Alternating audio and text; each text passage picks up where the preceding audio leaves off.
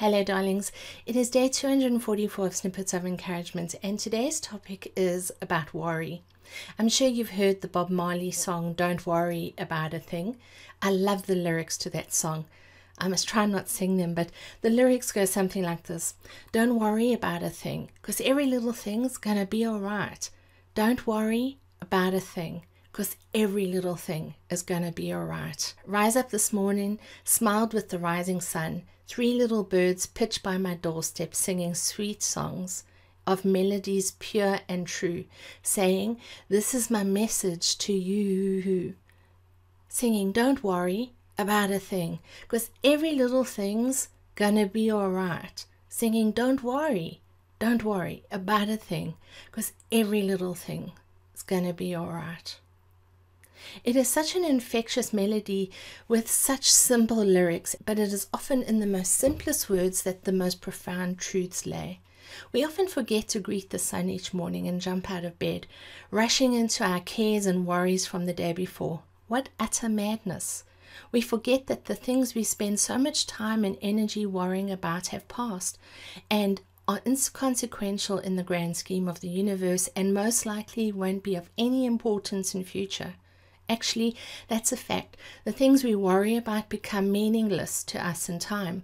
So, why do we spend all our days worrying? Today is the 1st of June, and a year ago today, my mother in law moved out of the house she'd lived in for almost 50 years.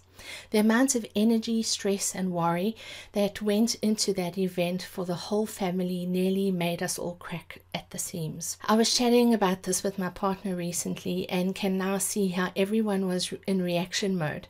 Something new was happening that constituted major change, and instead of responding with confidence that all was well, and would continue to remain well, everyone reacted with high energy and stress also known as drama. In the past year, the mother in law has adapted to her new life and has blossomed in a way nobody would have believed possible.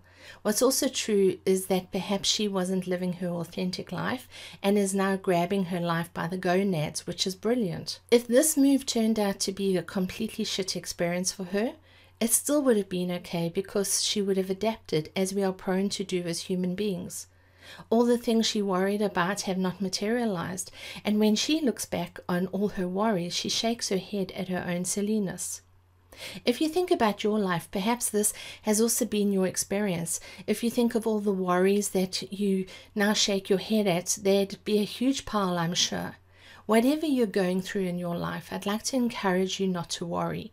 In each moment that you breathe, you have everything you need and everything is all right. We forget that sometimes. At this moment where you are right now, be still and acknowledge that absolutely everything in your life is well in this moment. In this moment right now, don't worry about a thing because everything is already all right.